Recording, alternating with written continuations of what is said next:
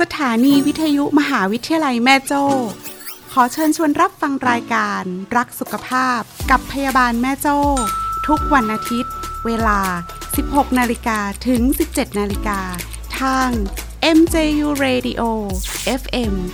95.5 MHz พบกับสาระสุขภาพจิต สุขภาพผู้สูงอายุ เด็กสตรีตั้งครรภ์วัยทำงาน และประเด็นเด็ดทางสุขภาพกับคณะพยาบาลศาสตร์ มหาวิทยาลัยแม่โจ้ งามสง่า จิตอาสา อดทนสู้งาน คณะพยาบาลศาสตร์ มหาวิทยาลัยแม่โจ้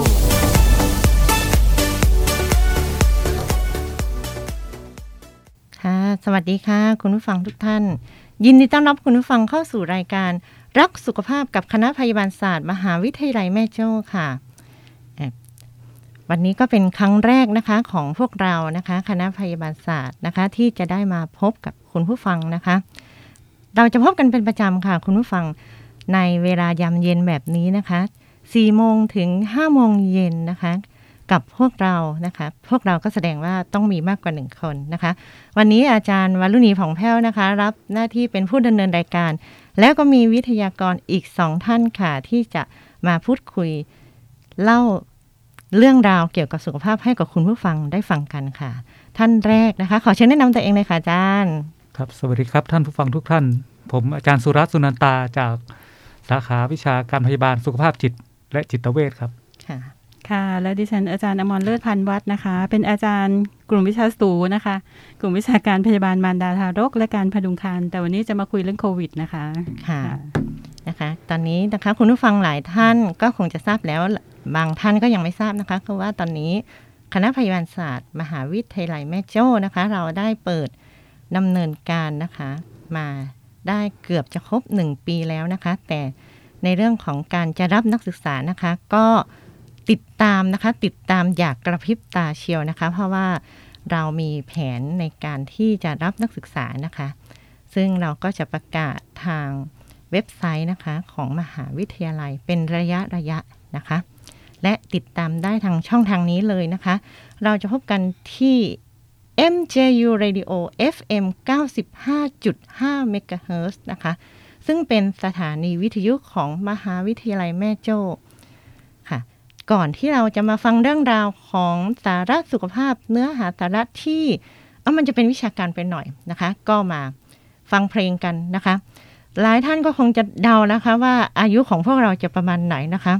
รุ่นราวคราวเดียวกันเราก็ต้องฟังเพลงประมาณนี้นะคะค่ะ เรามาล่าฝันกันหน่อยดีนะคะ คุณผู้ฟังค่ะพบกับเพลงคนล่าฝันนะคะ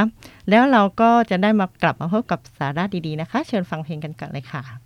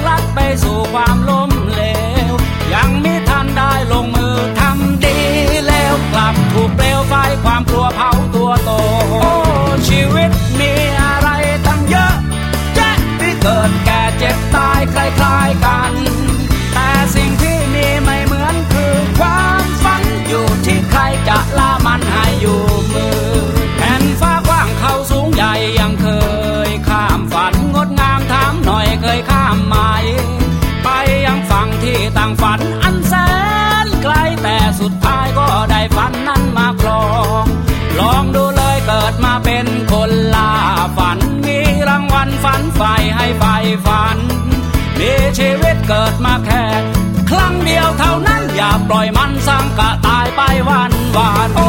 ชีวิตมีอะไรตั้งเยอะแยะที่เกิดแก่เจ็บตายใคล้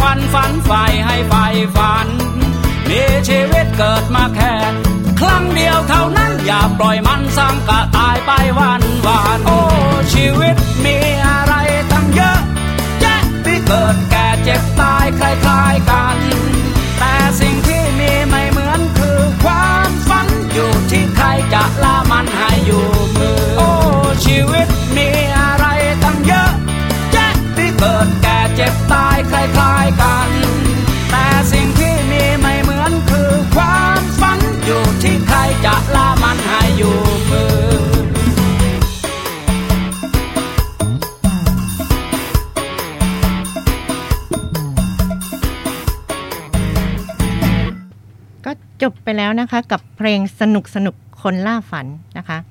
ก็มีคำที่เขาบอกกันว่า คนที่ไม่มีความฝันก็คือคนที่ตายไปแล้วนะคะ เพราะว่าช่วงนี้เราต้องมีความฝันค่ะ ฝันว่าเราจะต้องรอดนะคะฉะนั้นหัวข้อเราที่เราจะคุยกันในวันนี้นะคะ คุณผู้ฟังก็คืออยู่อย่างยาวที่เราจะรอดในสถานการณ์การระบาดของโควิด -19 ในระลอกที่ 5 แบบนี้นะคะ แต่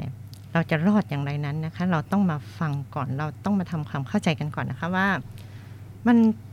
สัมผัสเสียงสูงคืออะไร สัมผัสเสียงต่ำคืออะไร แล้วก็เราจะทำยังไง ถ้าเจอกับสถานการณ์แบบนี้ ซึ่งสองผู้เชี่ยวชาญนี้อยู่กับเราแล้วนะคะ ที่จะมาทำความเข้าใจกับเรานะคะว่าความหมายนะคะ ตอนนี้เรามีสัมผัสเสียงสูงเสียงต่ำนะคะ เราจะมาพูดถึงสัมผัสเสียงสูงก่อนนะคะ จะขอถามอาจารย์สุรัตน์นะคะ อาจารย์สุรัตน์ว่าสัมผัสเสียงสูงเนี่ยมันมีหมายความความหมายของมันว่าอย่างไรคะอาจารย์ ครับผมก่อนอื่นก็ต้องเออขอทำความเข้าใจก่อนนะครับ ว่าประเด็นเนี้ยเป็นประเด็นที่มีการถกเถียงกันอย่างมากนะครับค่ะแล้วก็เป็นการยากที่จะตัดสินใจของผู้บริหารนะครับ เพราะว่าค่ะบางคนก็บอกว่าเป็นการตัวเองติดเชื้อเสี่ยงสูงไม่มาทำงาน บางคนก็ว่าตัวเองอืมแค่เสี่ยงต่ำอย่าง เงี้ยนะครับ ผมก็เลยไปหาข้อมูลเรื่องของอาคำว่าสัมผัสเสี่ยงสูงเนี่ยคืออะไรนะครับ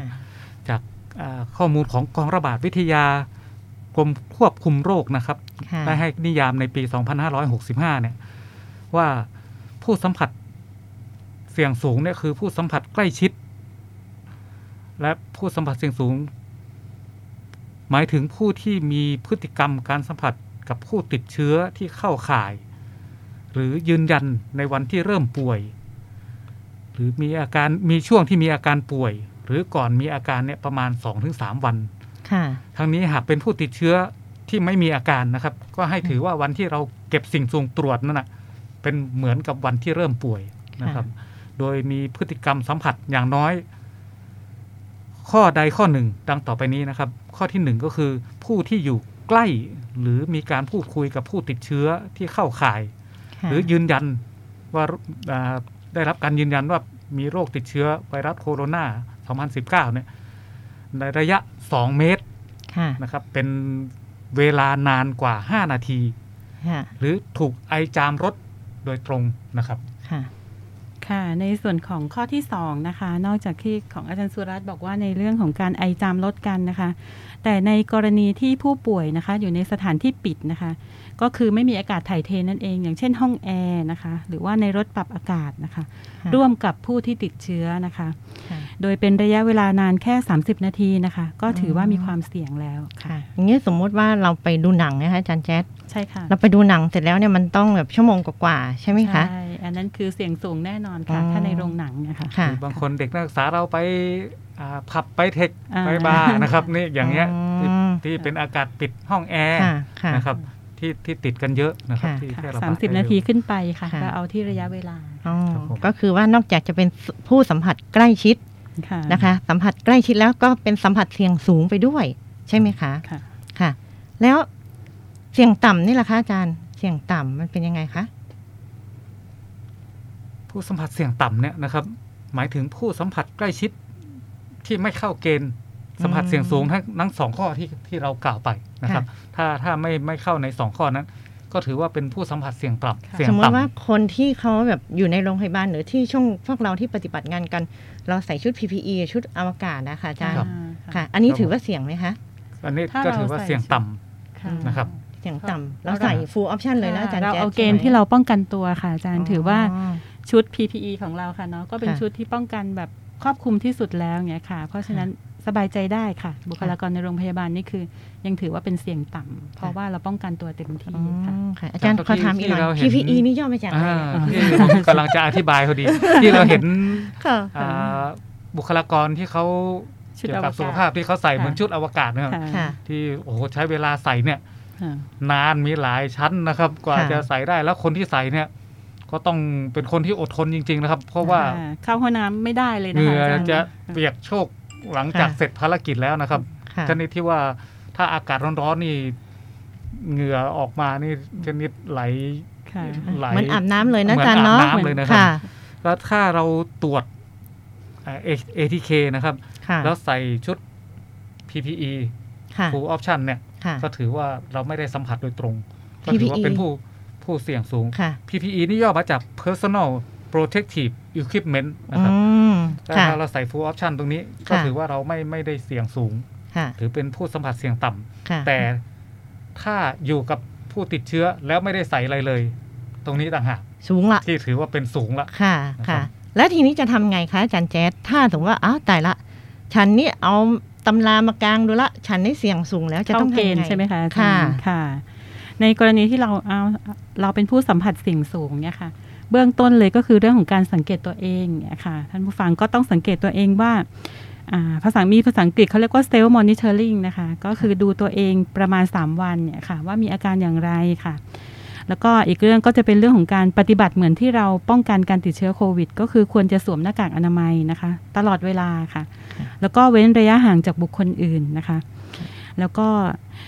ที่เพิ่มเติมมาก็คือเรื่องของการตรวจ ATK นะคะอาจารย์สุรัตน์นะคะที่เราได้เคยมีประสบการณ์ปฏิบัติงานกันเนี่ยค่ะก็คือเรื่องของการตรวจ ATK นะคะ ATK สามารถตรวจได้ด้วยตนเองนะคะ หรือว่าถ้าเกิดเราแบบอ่าอยู่ใกล้ในสถานที่พยาบาลอาจจะไปให้ให้เจ้าหน้าที่เขาตรวจให้ได้นะคะ แต่เบื้องต้นมีการตรวจ ATK ด้วยตนเองอย่างน้อยสองครั้งนะคะค่ะตรวจตอนไหนบ้างก็คือตรวจหลังจากที่สัมผัสผู้ติดเชื้อ 3-5 วันนะคะ ค่ะครั้งที่ 1เขาเอาที่วันที่ 5 หรือ 6 จากค่ะที่สัมผัสผู้ติดเชื้อนะคะค่ะครั้งที่ 2 ให้ตรวจวันที่ 10 หลังจากที่สัมผัสผู้ติดเชื้อนะคะค่ะแต่จะมีกรณีเป็นค่ะแล้ว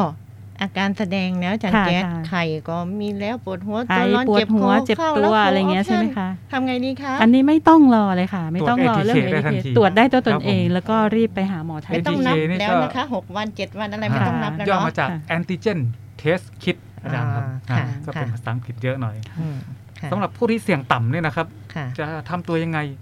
ก็จะสังเกตอาการเหมือนกันนะครับ สังเกตตัวเองเซลล์มอนิเตอร์ริงก็ 3 วันนะครับค่ะเพราะว่าเชื้อพวกเนี้ยจะมีการระยะฟักตัวระยะฟักตัวใช่ไหมคะ3วันถึง 5 วันค่ะนะครับอืมก็แต่ก็ใช้ชีวิตเนี่ยตามปกติเพียงพียงแต่หลีกเลี่ยงเดินทางไปในพื้นที่ที่มีคนจำนวนมาก หรือว่าใช้ห้องแอร์ หรือว่าที่อยู่นานเกิน 30 นาทีเนี่ยต้องระมัดอืมระมัดระวังนะค่ะแล้วก็หากมีอาการ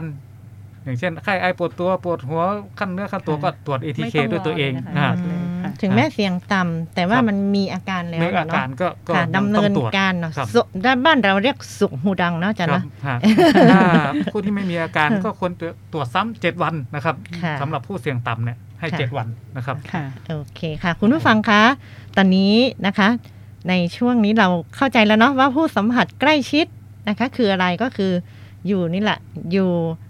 มีคนเป็นโควิดเนี่ยอยู่ใกล้ ๆ ตัวเรานะคะ พอเสี่ยงสูงปุ๊บนี่คือเราไม่ได้สวมชุดอะไรป้องกันเลยนะคะ แล้วก็ไปสัมผัสใกล้ชิดกันไม่ว่าจะเป็นไปสัมผัสเจอสารคัดหลั่งอะไรต่างๆนะคะ ส่วนผู้สัมผัสเสี่ยงต่ำก็คือ ไม่เข้าเกณฑ์เสี่ยงสูงนะคะ หลังจากนั้นพอรู้ละว่าเสี่ยงสูง ไม่ว่าจะเสี่ยงสูงหรือเสี่ยงต่ำเนี่ยสังเกตตัวเอง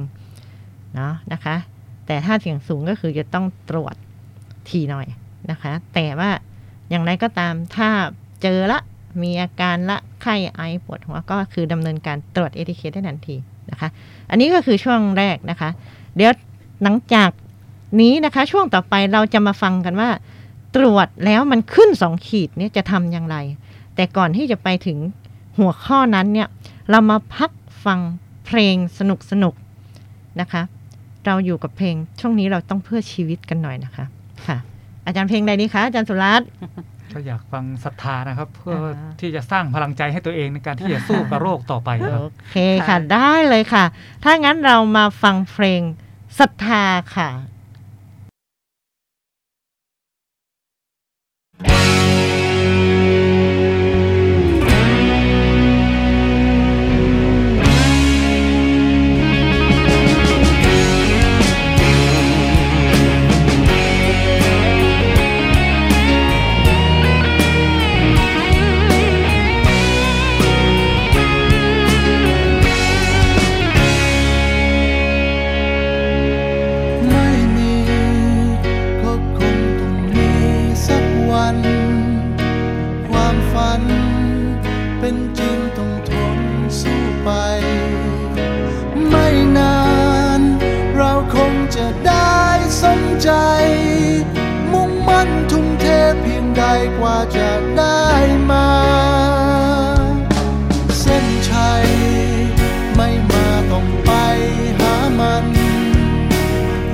วัน มีไว้ให้คง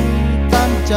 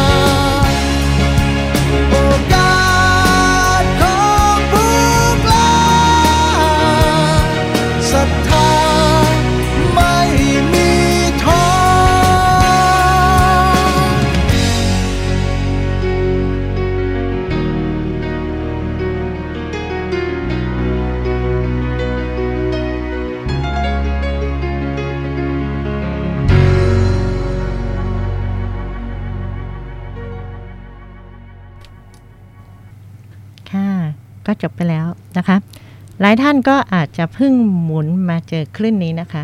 ตอนนี้คุณผู้ฟังกำลังอยู่ในรายการรักสุขภาพกับคณะพยาบาลศาสตร์ มหาวิทยาลัยแม่โจ้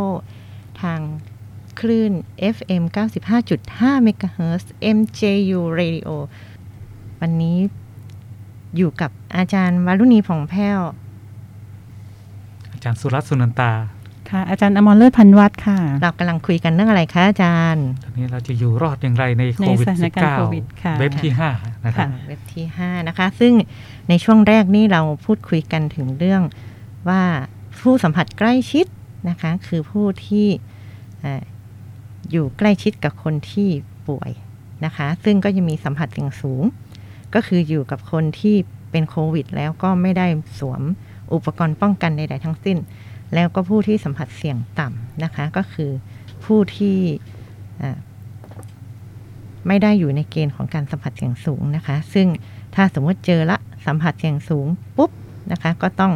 สังเกตตัวเองนะคะ ตรวจ ATK วันที่ 5 กับวันที่ 10 หรือว่า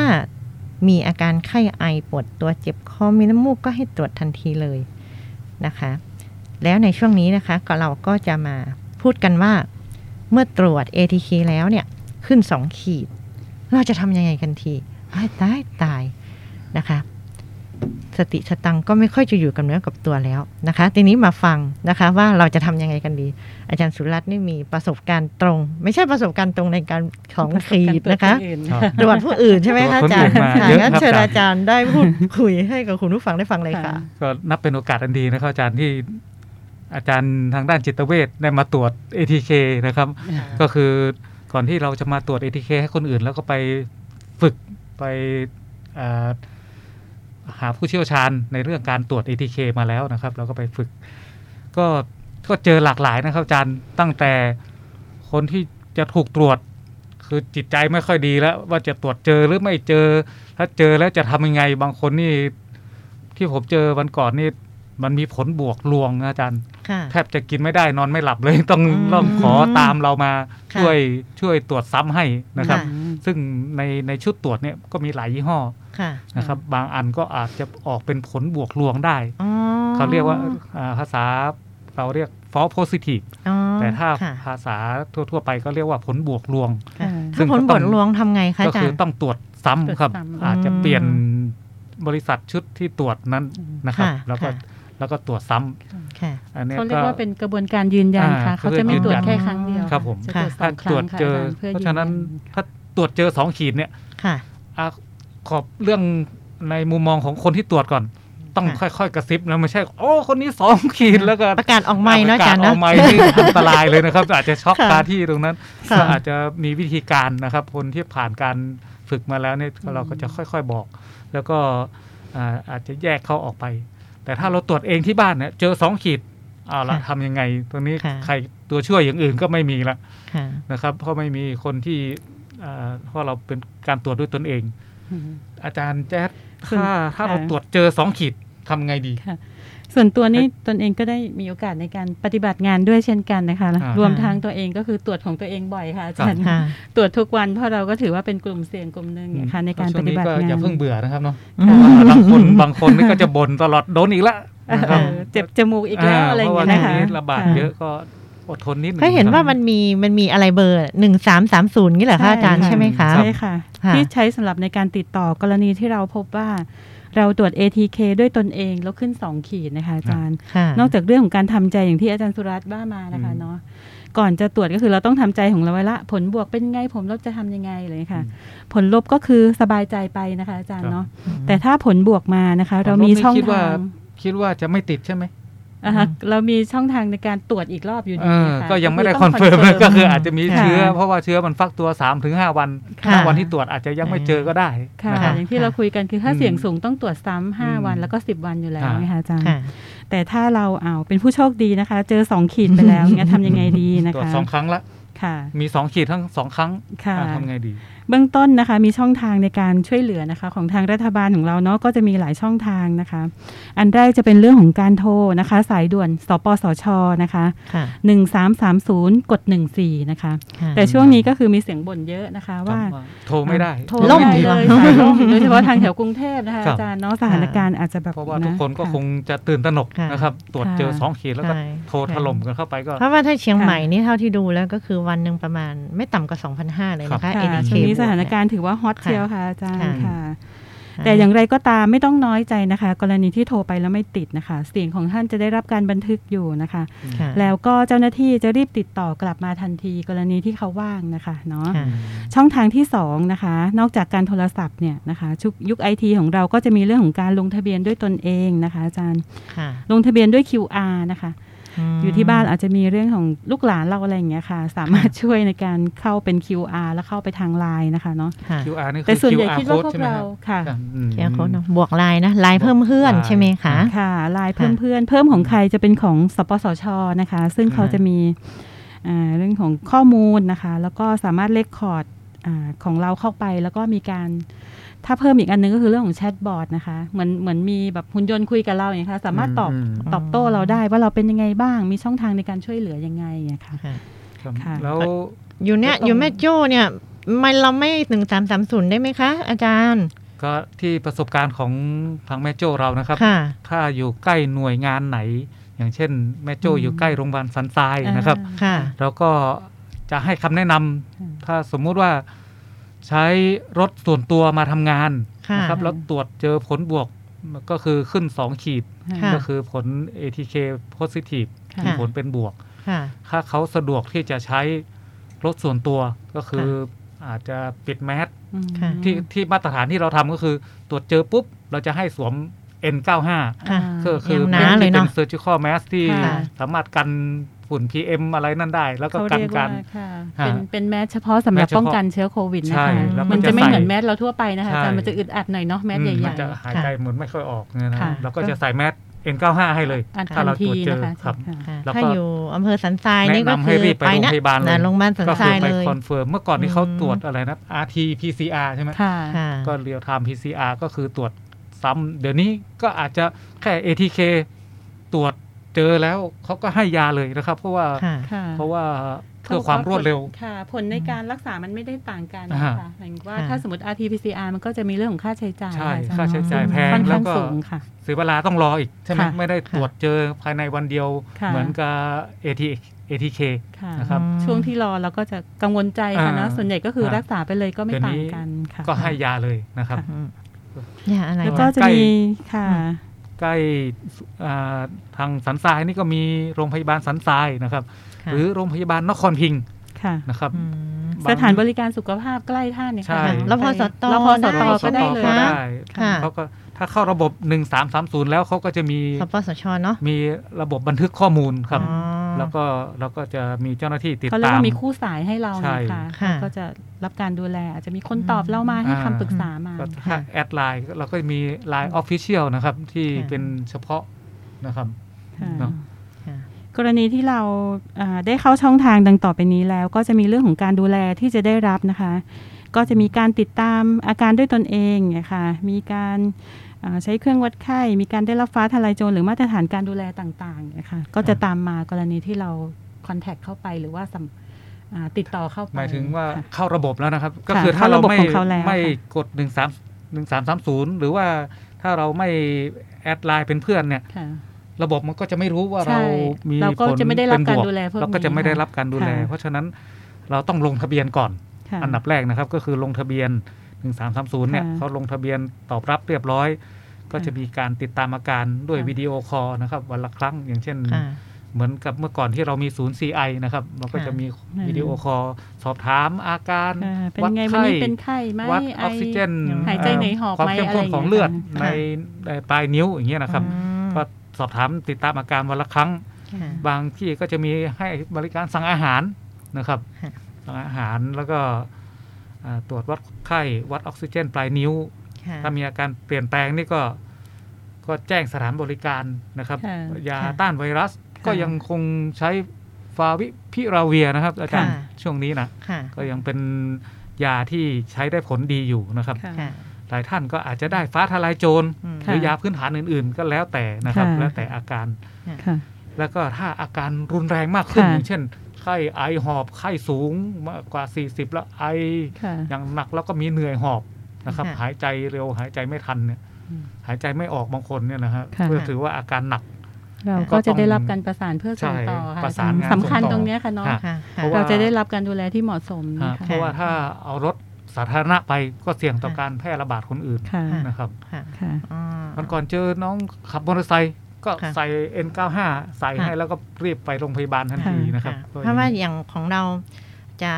โชคดีอย่างหนึ่งก็คือว่าไม่ไม่เหมือนเราอยู่กรุงเทพเนาะครับเราอยู่รอบนอกโดยเฉพาะยิ่งอยู่ในอำเภอสันทรายเนี่ยครับค่ะ โรงพยาบาลสันทรายเนี่ยก็คือมีความพร้อมมากเลยฮะนะคะ ในการที่จะให้ดูให้การดูแลกับพวกเราค่ะนะคะค่ะโรงพก็ยาบาลนครพิงค์ก็ใกล้ๆค่ะตรงค่ะนี้ไปก็ได้โอเคค่ะนะคะซึ่งการดูแลแถมอีกนิดนึงก็คือเขาค่ะจะแบ่งเราเป็น 3 กลุ่มค่ะเนาะก็คือค่ะไม่ใช่ว่าเรา ATK positive ไหมคะค่ะเราจะกลายเป็นกลุ่มที่รุนแรงเขาจะมีกลุ่มค่ะเขียวกลุ่มเหลืองกลุ่มแดงอ่าก็จะแบ่งสีอืมอีกค่ะฮะราเขียวนี่อยู่บ้านเนาะอ่าเขียวเนี่ยค่ะอ่าก็คือเขาเรียกว่าดี๋ home isolation อ่ากักตัวอยู่บ้านได้ทาเลงยรัฐบาลไม่อยากให้มี การเปิดศูนย์ค่ะเอ่อ CI ค่ะค่ะ เพราะว่ามันมีทั้งความเสี่ยงเรื่องที่จะมารวมกัน หรือว่าค่ะมีค่าทั้งใช้จ่ายค่าใช้จ่ายอะไรพวกนี้ก็เยอะขึ้นค่ะอย่างเงี้ยนะฮะค่ะก็อยากจะให้ คนไหนท่านไหนที่เจอผลเป็นเป็นบวกแล้วเนี่ย ให้แยกกักตัวค่ะที่บ้านก็คืออมสามารถถ้าเกิดสภาพแวดล้อมเหมาะสสมภาพแวดล้อมเหมาะสมนี่ยใช่ก็สามารถมีดูห้แลองตัวเองอยู่ส่วนที่บ้านตัวได้ไม่ปนกับคนอื่นค่ะแยกข้าวของเครื่องใช้ได้ค่ะค่ะนะครับที่บ้านแล้วก็ไม่มีผู้สูงอายุไม่มีผู้สูงอายุอืม ไม่มีผู้กลุ่มเสี่ยงค่ะนะครับอย่างเช่น กลุ่มเสี่ยงก็คือมีเด็กเล็ก มีผู้สูงอายุมีคนคนป่วยโรคติดเรื้อรัเตียงงค่ะอืมมีโรคเรื้อรังความดันเบาหวานหัวใจอะไรพวกนั้นนะฮะหรือบ้านคับแคบ หรือใช่บ้านไมคับคะแคบค่ะอยู่กันรวมอ่าเป็นมีห้องห้องเดียวกันเดียวเช่าด้วยกันเนอะอย่างเงี้ยค่ะ ก็ต้องก็ต้องอืมติดต่อโรงพยาบาลเพื่ออาจจะค่ะไปอยู่ศูนย์พักคอยเดี๋ยวนี้เราเราอยู่ศูนย์พักคอย แต่ถ้าค่ะในกลุ่มเขียวที่ดูแลตัวเองได้ ไม่มีไข้ไม่ไอไม่อะไรค่ะสักอย่าง แต่ผลเป็นบวกแค่นั้นเองค่ะค่ะอย่างนี้เราจะให้ดูแลตัวเองที่บ้านค่ะเรียกเป็นเราว่าก็อยากอยู่บ้านนะคะใช่อาจารย์เนอะเรียกว่าอืม home เป็นผู้ฟัง isolation ครับอืมก็คือดีกว่าค่ะอะก็ดูอาการถ้ามีค่ะได้ยามาก็คือเข้าระบบ1330แล้วเนี่ยค่ะก็จะกักตัวอยู่ที่บ้าน กินยา5วัน เขาจะค่ะให้ยามา5วันค่ะอาจารย์ แล้วก็กินยาครบ 5 วัน แล้วก็กักตัวต่ออีก 10 วันค่ะนะครับ หลังจากนั้นก็พ้น 14 วัน ก็ค่ะก็ถือว่าท่านได้ปฏิบัติตามมาตรการค่ะการป้องกันค่ะการแพร่ระบาดแล้วโอเคค่ะอาจารย์ค่ะค่ะนี่คุณผู้ฟังคะก็มาทราบนะคะวิธีการปฏิบัติตัวแล้วนะคะ ในกรณีที่ตรวจ ATK ด้วยตนเองแล้วขึ้น 2 ขีดนะคะ ว่าต้องทำยังไงบ้างนะคะ ก็นะคะถ้าอยู่ในระแวกของอำเภอสันทรายนี่ก็โรงพยาบาลสันทราย หรือว่ารพสตที่ใกล้บ้านเรานะคะหรือว่าอันหนึ่งสามสามศูนย์ก็อาจจะเราจะรู้สึกว่ามันไกลตัวไปนะคะ อันนี้มีทางออกแล้วนะคะ ค่ะช่วงนี้มาพักฟังเพลงอีกสักหนึ่งเพลงนะคะ จากรายการรักสุขภาพกับคณะพยาบาลศาสตร์ มหาวิทยาลัยแม่โจ้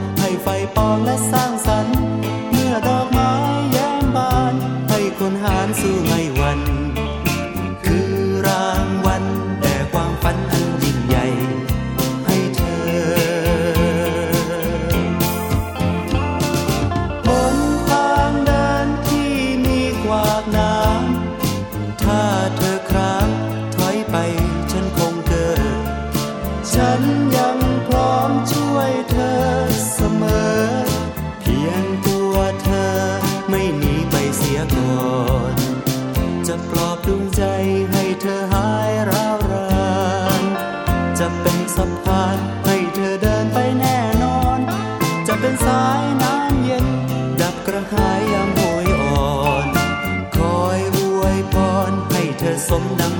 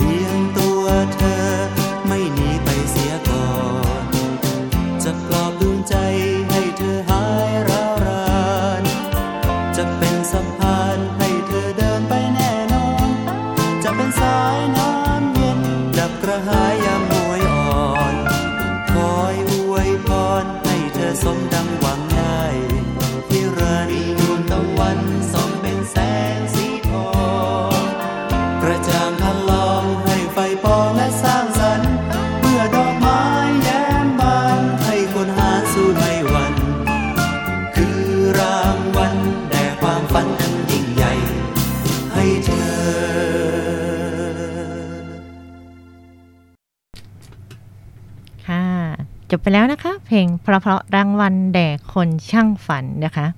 ค่ะโอ้วันนี้มมันมีแต่ฝันฝันๆกันทั้งนั้นเลยเนาะแต่ในโลกแห่งความเป็นจริงก็คือตอนนี้โควิดระลอกที่ 5กำลังระบาดอยู่นะคะ ช่วงคุณผู้ฟังกำลังอยู่กับรายการรักสุขภาพกับคณะพยาบาลศาสตร์มหาวิทยาลัยแม่โจ้นะคะ กับดิฉันอาจารย์วารุณีผ่องแผ้วนะคะ และ จารย์สุรัตน์สุนันตาครับ อาจารย์อมรเลิศพันวัฒน์ค่ะ ค่ะ อาจารย์เราคุยกันถึงไหนแล้วคะตอนนี้เมื่อกี้เราพูดกันถึงเรื่อง เจอสองผลสองขีดก็คือค่ะผลบวกนะครับ เราจะเราจะดูทำแลยังไงตัวเองยังไงนะฮะค่ะค่ะก็อย่าเพิ่งตกใจจนช็อกค่ะทำอะไรไม่ถูกนะครับค่ะเราค่ะได้บอกวิธีการค่ะ มีในช่องทางในการเอ่อมีติดช่องต่อทางในการค่ะติดต่อตั้งแต่สำหรับช่วยเหลือสามศูนย์โรงพยาบาลสันทรายสันทรายใกล้ค่ะบ้านรพสโรงพตยาบาลเนาะค่ะอ่าโรงพยาบาลนครคิงนะครับค่ะแต่ค่ะเมื่อกี้ลืมบอกก็ยังมีของช่องทางอื่น โรงพยาบาลเอกชนค่ะซึ่งเขามีศูนย์พักคอยอย่างเช่นโรงพยาบาลค่ะใกล้หมอบ้านดินกี่อะไรพวกเนี้ยอ๋อโรงพยาบาลลานนาค่ะที่ยังมีหลาย ๆ ที่นะคะอาจารย์เนาะหลายๆที่นะหลายๆที่ของเอกชนบ้านเราที่เอกชนที่เขารับเรื่องของ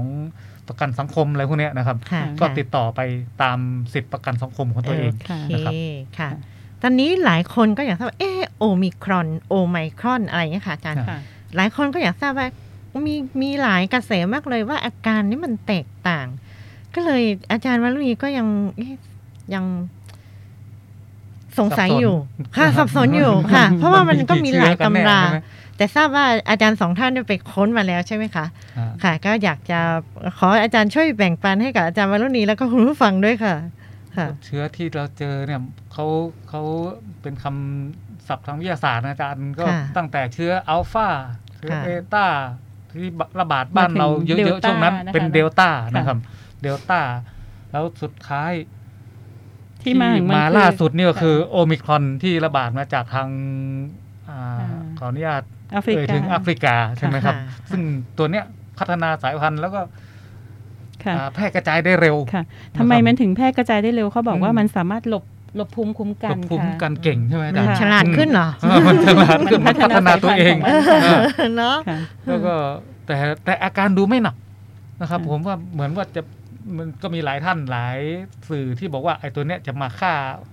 มาฆ่าตัวเดลต้าโควิดตัวเก่า19เออค่ะฆ่าตัวทั้งหมดก็คือค่ะมีอาการจริงค่ะแต่เหมือนไข้หวัดเราธรรมดาที่เราเจอทั่วๆไปอืมมีอาการแต่ไม่หนักไม่ลงปอดไม่ถึงขั้นค่ะเสียชีวิตเยอะเหมือนกับค่ะเดลต้าที่ตอนนั้นที่ที่เสียชีวิตกันค่ะเยอะนะแต่ยังไงก็ตามถ้าเป็นกลุ่มเสี่ยงผู้สูงอายุอะไรอย่างเงี้ยค่ะอ่าอาจารย์ครับก็ต้องระวังไว้ค่ะเนาะเด็กเล็กก็มีหรือว่าคนที่อ่า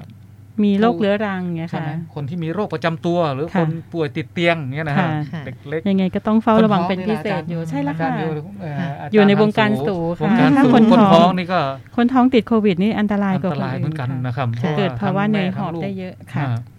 ค่ะ เพราะฉะนั้นอาการที่พบในสายพันธุ์โอมิครอนเนี่ยค่ะจากศูนย์ข้อมูลโควิด ณวันที่ 27 ธันวาเมื่อปลายปีเนี่ยนะครับ ค่ะก็บอกว่า 54%เนี่ยจะมีอาการไอเป็นเรื่องของการไอค่ะเออออาจารย์ค่ะ เยอะสุดก็คือไอไอ้โอมิครอนเนี่ยเหมือนค่ะเหมือนไข้หวัดเลยนะฮะค่ะมีไอเจ็บคออันดับค่ะสองนะครับ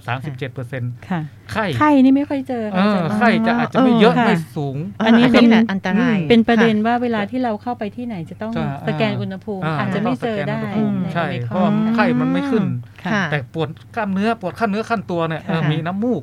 ที่ผมค่ะตรวจเจอวันก่อนเนี่ยเป็นน้ำมูกใสๆแค่นั้นไม่ได้เป็นน้ำมูกข้นนะครับคนที่ค่ะเป็นโอ้เนี่ยอันนี้ลำบากเราแล้วแต่อาการค่ะปวดศีรษะค่ะปวดศีรษะก็ไม่เยอะแค่สิบเปอร์เซ็นต์ค่ะค่ะค่ะหายใจลำบากก็คงอืมเป็นคนที่เป็นเยอะค่ะๆนะครับมีแค่ห้าเปอร์เซ็นต์เองค่ะไอ้จมูกไม่ได้กลิ่นเนี่ยเมื่อก่อนเดลต้านี่จมูกเดลต้าไม่ได้กลิ่นไม่ได้กลิ่นออเลยแต่ไอ้มุมใช่โอมิครอนนี่ แค่สองเปอร์แทเซ็นบต์จะธรรมดาได้กลิ่นน่าลดลงลำบากเออละก็เหมือนหวัดแล้วก็ได้กลิ่นเลยอะเหมือนปกติค่ะแล้วเราไม่ได้ป่วยและหลายคือคนที่ก็ถามเลยจากดว่คนเป็นก็จะเป็นเรื่องของมีไข้นะคะอืมเป็นไข้ค่ะมีใช่ไหมเจ็บคอมีน้ำมูกนิดหน่อยอะค่ะอืมคล้ายๆหวัดไอเยอะๆให้สงสัยไว้เนาะไอเยอะค่ะๆใช่ไหมเพราะฉะนั้นความค่ะแตกต่างที่สำคัญก็คือไอเดลต้าเนี่ยมันจะเรื่องของการรับกลิ่น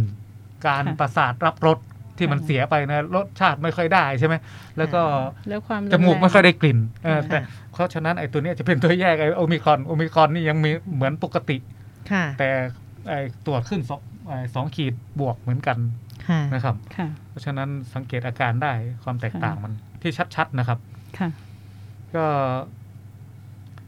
นอกนั้นก็จะเป็นเรื่องสายพันธุ์ที่มันอาจจะมาสายพันธุ์เรื่อยๆย่อยๆอะไรอย่างเงี้ยค่ะนะครับเราก็รอฟังไปค่ะอืมก็จะมีเดลสายพันต้าธุ์เบอัลฟาต้าค่ะอัลฟาของอังกฤษนี่จะก็เด่นเรื่องมีไข้นะครับค่ะมีไข้ค่ะไอเจ็บคอหนาวสั่นปวดเมื่อยบางปวดทีศีรมีษะท้องเสียมีน้ำมูด้กวยค่ะเออมีอาเจียนหรือท้องเสียเนี่ยของค่ะของอัลฟาอังกฤษเนี่ยค่ะนะครับ การรับรส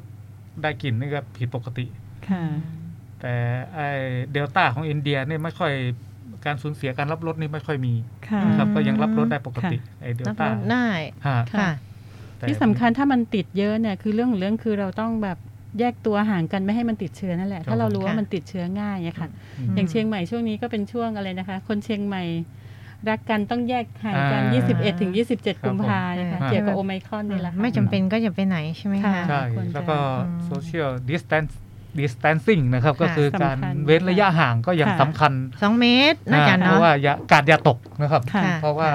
พอเรารู้ว่ามันจะไปไหติดง่ายเนาะอาจารย์เนาะใช่ก็คือป้องกันให้เต็มที่ ใช้รถค่ะส่วนตัวถ้ามีค่ะเป็นไปได้นะครับค่ะการการใช้พื้นที่สาธารณะต่างค่ะๆนะครับค่ะอย่างเช่นสนามกีฬา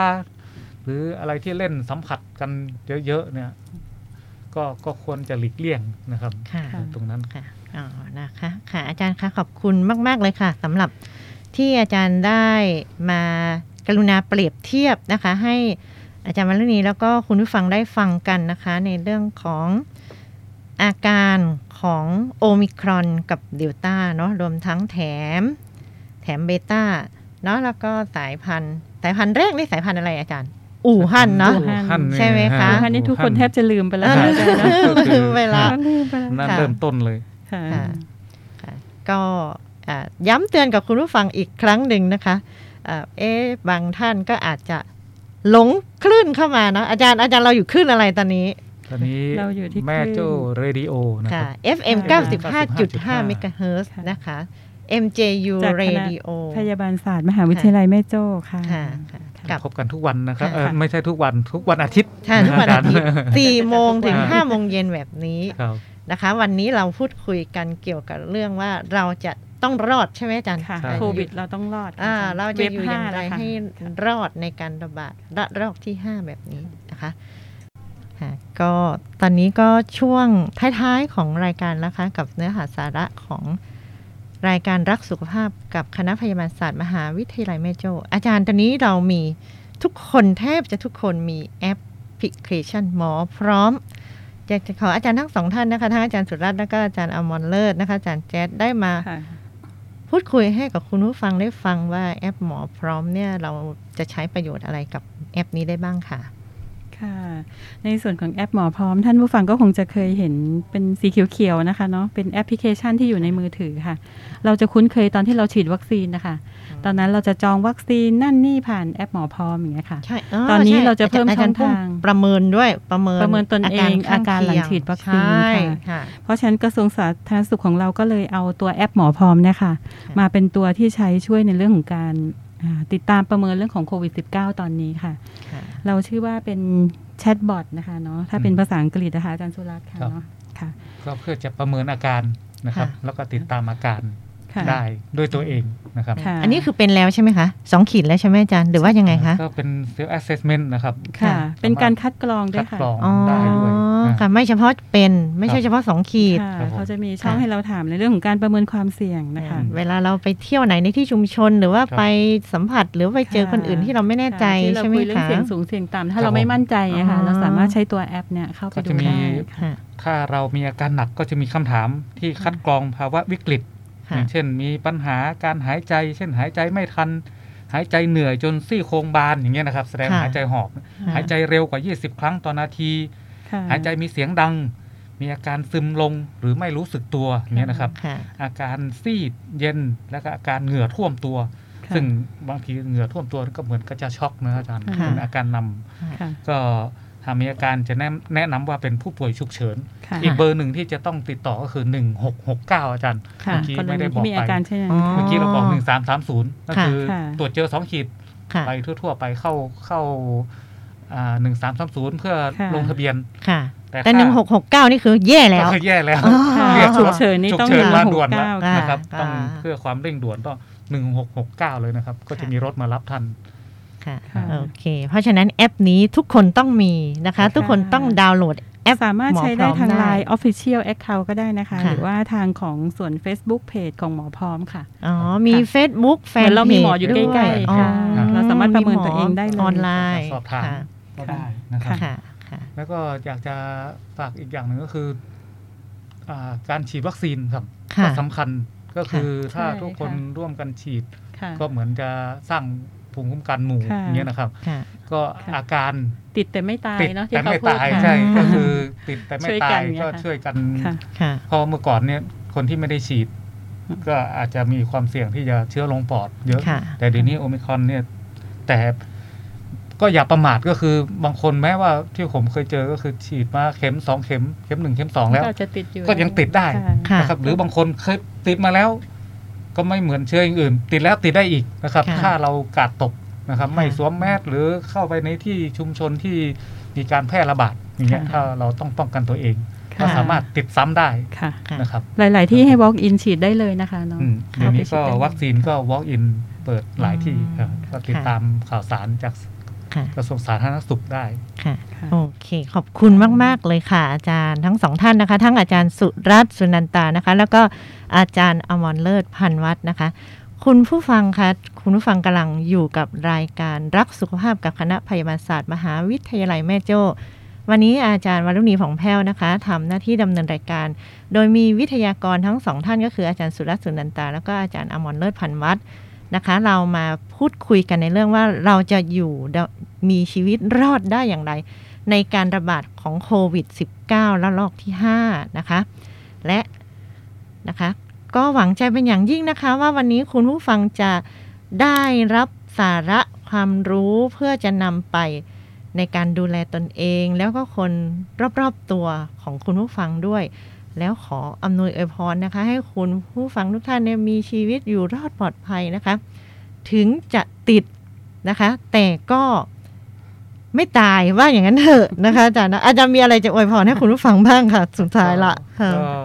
อ่าฝาก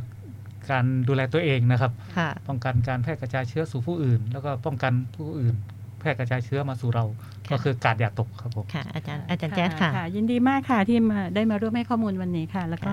ตั้งสตินะคะเนาะทั้งก่อนและหลังที่จะเข้าไปตรวจ แล้วก็ตรวจเจอแล้วเป็นยังไงอะค่ะเรามีช่องทางในการดูแลนะคะค่ะมีสตินะอาจารย์เนาะค่ะค่ะค่ะ แล้วเราจะก็จะมาเจอกันอีกครั้งหนึ่งนะคะ ทุกๆวันวันอะไรคะอาจารย์นะครับวันอาทิตย์วันอาทิตย์ครับนะคะ5โมงเออ4ไม่ใช่โมง4โมงถึง5โมงเย็น นะคะ ทุกๆวันอาทิตย์แบบนี้นะคะสาก็ระเจอดีพวๆจากกเราคณะพยาบาลศาสตร์ค่ะ ก็อาจจะผลัดเปลี่ยนหมุนเวียนกันนะคะ อาจจะไม่ใช่เราสามคนแต่อาจจะเป็นอาจารย์ท่านอื่นนะคะ แต่อย่างไรก็ตามก็ต้องเป็นอาจารย์ของคณะพยาบาลศาสตร์นะคะมหาวิทยาลัยแม่โจ้นะคะ วันนี้ก็ขอได้รับความขอบคุณแล้วก็สวัสดีจากพวกเราทั้งสามคนนะคะ แล้วก็เจอกันใหม่นะคะ ในโอกาสหน้านะคะ วันอาทิตย์หน้านะคะ สวัสดีค่ะ สวัสดีค่ะครับสวัสดีค่ะ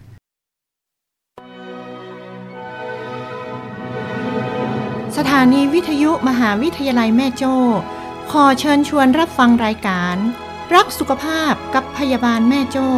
กู้วันติด เวลา 4 โมงถึง 5 โมงแมลง ทาง MJU Radio FM 95.5 เมกะเฮิรตซ์กับสาระสุขภาพจิต สุขภาพผู้สูงอายุ ละอ่อน สตรีตั้งครรภ์วัยการและประเด็นเด็ดทางสุขภาพ กับคณะพยาบาลศาสตร์ มหาวิทยาลัยแม่โจ้งามสง่าจิตอาสา อดทนสู้งาน กับคณะพยาบาลศาสตร์ มหาวิทยาลัยแม่โจ้เจ้า